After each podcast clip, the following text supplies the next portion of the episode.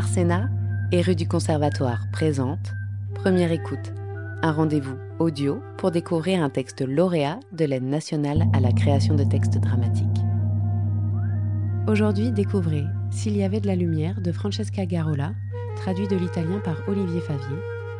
Lecture dirigée par Alexandre Santos, avec Florence Pairos, Anaïs Richer, Alexandre Santos, Gianfranco Podiguet et Marc Spielmann de rue du Conservatoire. Le jugement n'intervient pas d'un coup. C'est la procédure qui insensiblement devient jugement. Joseph K. Franz Kafka.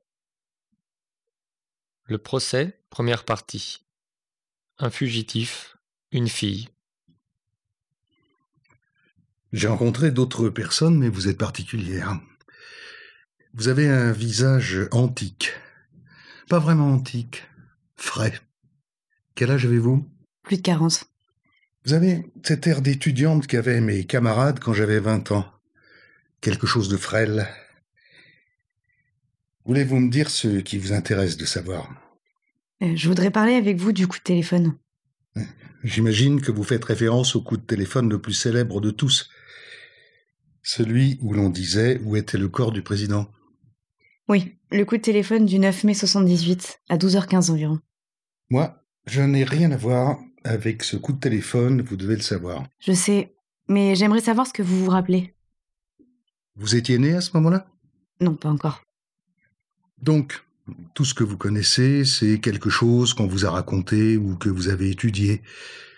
Vous n'avez pas de souvenir direct, d'aucune sorte. Certaines choses deviennent de la mémoire collective, vous le savez, j'imagine. Mais c'est une mémoire collective qui ne vous appartient pas. Peut-être appartient-elle à vos parents, mais pas à vous. Vous avez l'âge de mon père. Alors, c'est pour ça que mon souvenir vous intéresse. Pour avoir une version, une autre version de l'histoire. Une version plus rapprochée. Votre père était de quel côté? Et il fallait être d'un côté ou de l'autre C'était inévitable. Même ceux qui ne voulaient être avec personne, ils avaient une position. Juste la position de la peur, si ça se trouve. Mais c'est une position, ça aussi. Euh... Est-ce qu'on peut parler du coup de téléphone? Euh, je voudrais juste savoir pourquoi cela vous intéresse. C'est un intérêt professionnel. Peut-être que j'écrirai un livre dessus. Ah, vous êtes écrivaine? Oui. Et qu'écrivez-vous? Des romans. Des romans de fiction. Mais ce coup de téléphone est vrai. Je sais. Je vous l'ai dit, je suis pas sûre que j'en parlerai. D'accord. Évidemment, nous ne pouvons pas faire abstraction du contexte historique et de ce qu'il se passait à ce moment-là en Italie, de ce qu'étaient les motivations de certaines actions, motivations qui peuvent aider à comprendre ce qui est arrivé, l'origine de ce qui est arrivé. Euh, je, je voudrais pas parler de ces motivations si c'est possible. Dans quel sens? Dans le sens où je voudrais qu'elle soit la condition préalable de ce dialogue et pas la chose principale. La chose principale, c'est que je veux me confronter avec une expérience individuelle, la vôtre. Cette expérience n'a pas été seulement individuelle. Je sais. Mais je voudrais connaître votre point de vue, pas ceux des autres. Euh, Vous m'avez dit que je n'ai pas de mémoire directe. Vous avez raison. C'est pour ça que ça m'intéresse de parler avec vous. Votre mémoire m'intéresse. Mais pourquoi la mienne, justement? Nous sommes nombreux. Vous pouviez demander à quelqu'un d'autre? Je préfère que ce soit vous. Vous l'avez jamais réécouté, le coup de téléphone? Très souvent. Il vous a impressionné? Enfin, vous vous en souveniez exactement comme ça? Je ne saurais dire. Bien sûr. Je peux vous dire que ce que Valerio Morucci a dit à Francesco Trito n'est pas la chose la plus significative, pour moi. Ce qui a été dit, tout le monde s'en souvient. Et quelle est la chose la plus significative pour vous? La cabine téléphonique, près de la gare de Termini. La cabine d'où Valerio Morucci a téléphoné. Tout le monde est au courant aussi de la cabine. Pourquoi est-elle particulière pour vous? Elle est à l'origine. Le lieu exact où d'où le coup de téléphone est parti. Le point A. Et puis il y a le point B. Le lieu où le coup de téléphone est arrivé. Donc la chose qui vous frappe le plus dans ce coup de téléphone, c'est son trajet de A à B. Oui. Vous vivez à Rome? Oui. Vous êtes romain. Vous êtes vraiment de Rome, vous n'y avez pas déménagé après? Exactement. Vous êtes né à Rome, vous avez étudié à Rome, vous avez toujours vécu à Rome, mais à cette période, vous étiez en clandestinité à Rome. Comment vous appelez? Emilio. Vous étiez à Rome, et à Rome on vous connaissait. Vous n'aviez pas peur? De quoi? Bah, D'être dénoncé Mon rôle était secondaire. Pas toujours. Personne n'a jamais pu prouver qu'il était autre chose. Surtout par rapport à ce dont nous parlons. En réalité, ce n'est pas ça. Vous aviez participé en quelque sorte. Vous ne vous en êtes jamais voulu? De quoi? Vous ne vous en êtes jamais voulu pour lui, pour Trito?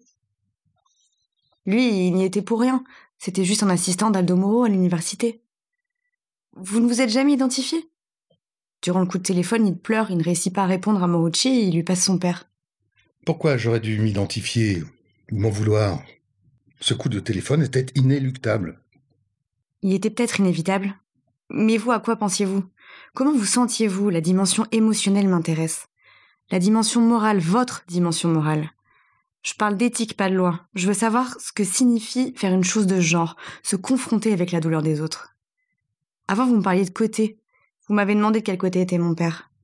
Vous étiez du bon côté? C'est une question complexe. L'épisode auquel vous faites allusion, auquel vous faites référence, en soi, est beaucoup plus simple. Mais il est plein d'implications, ce coup de téléphone échappe à toute espèce de narration. Il échappe à votre narration et à la froideur de votre procès politique. Il échappe à une narration juridique. Il n'a aucun intérêt juridiquement parlant. Il échappe aussi à une narration historique. Ce n'est le chaînon manquant de rien. C'est comme une de ces photographies où on voit une expression inappropriée, un détail. Une femme triste à une fête, un homme qui regarde ailleurs, quelqu'un qui est resté seul. Je sais pas vous l'expliquer autrement, dans cet enregistrement, il y a quelque chose qu'on n'aurait pas dû voir. Et puis on trébuche et on voit. Et qu'est-ce que c'est? La pitié. Le procès, deuxième partie. Un homme, une juge. La raison pour laquelle je vous écris aujourd'hui après tellement d'années a une origine personnelle. Je pense que vous avez droit à une lecture des faits qui dépasse ce qu'on nomme le contexte historique et politique. Je voudrais assumer pleinement la responsabilité de mon acte, sans pour autant ambitionner à un quelconque type de pardon, un mot auquel je ne crois pas et que je sens ne pas m'appartenir. Je vous serais infiniment reconnaissant si vous acceptiez de me rencontrer. J'ai relu de nombreuses fois cette lettre, je ne crois pas l'avoir comprise. Je vous remercie d'avoir accepté. Vous, vous êtes libre. Moi, j'étais curieuse. Il est très important pour moi de parler de ce que je fais. Vous ne croyez pas que c'est juste une façon de partager ou de diviser la responsabilité avec moi? Une sorte de fragmentation de la faute? Vous m'en remettez une partie en me racontant votre propre histoire? Non, non. Je veux emporter tout le poids. Vous avez déjà été jugé au procès, il y a longtemps. Je vais parler avec vous. Vous voulez me dire que vous vous êtes repenti? Au niveau judiciaire, le repentir n'est pris en compte que dans la mesure où il contribue à une vision plus ample de la vérité, ou c'est la porte d'entrée à quelque chose qu'on ne sait pas. Sa fonction dans la procédure est de grande importance pour qui enquête sur les causes des faits. L'acception morale que vous semblez lui donner, en revanche, est presque entièrement négligeable. En votre temps, vous n'avez pas voulu vous repentir, vous avez l'intention maintenant de me dévoiler les points obscurs de l'histoire? Je voudrais simplement un dialogue équitable. Durant le procès, on ne peut pas avoir un dialogue équitable. Là, chacun a son rôle à jouer. Il y a qui juge, il y a qui est jugé, il y a qui accuse, il y a qui défend, et il y a qui attend. Qui attend? Oui, la partie civile attend plus que n'importe qui d'autre. Elle attend la sentence.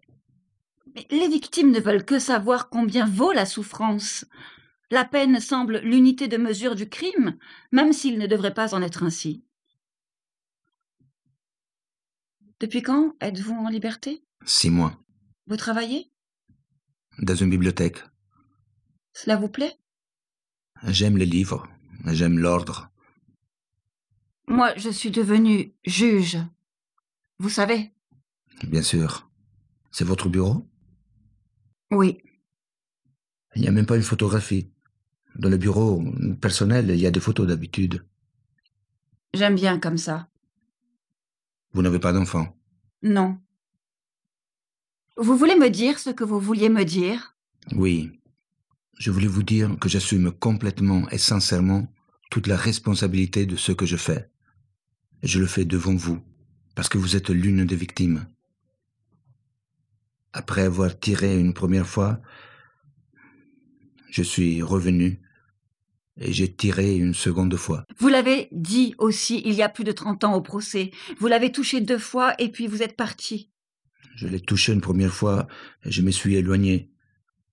Pourtant ensuite je suis revenu et je l'ai touché une seconde fois. Ça change quelque chose? Vous avez déjà été jugé pour ce que vous avez fait. Je vous dis que moi, de mon propre chef, je suis allé là, j'ai tiré une première fois, et ensuite, bien que je sois déjà pratiquement parti, je suis revenu pour tirer le deuxième coup, qui est celui qui a tué votre père. Ça ne change rien au fait. Mais ça change tout si j'admets d'avoir tiré de mon propre chef complètement, en sachant parfaitement ce que je faisais. Je voudrais que vous le compreniez. La première fois que j'ai présidé un procès, je me suis retrouvée devant un gamin, un gamin qui n'avait pas la moindre idée de ce qu'était la morale ou l'éthique ou la loi. Il décidait ce qui était bien et ce qui était mal en suivant des paramètres absolument cohérents, mais totalement personnels. Paramètres qui n'avaient aucun rapport avec le sens commun, avec le respect de l'autre ou de la communauté. Il ne pouvait être jugé, il ne pouvait être jugé parce que j'aurais dû le juger selon un système de valeurs qu'il ne connaissait pas.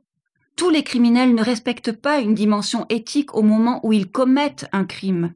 Mais lui, il n'avait même pas idée de ce qu'était l'éthique, la protection du bien commun, de la communauté, de la valeur de la vie. Il ne connaissait qu'une loi, et c'était une loi privée, la sienne.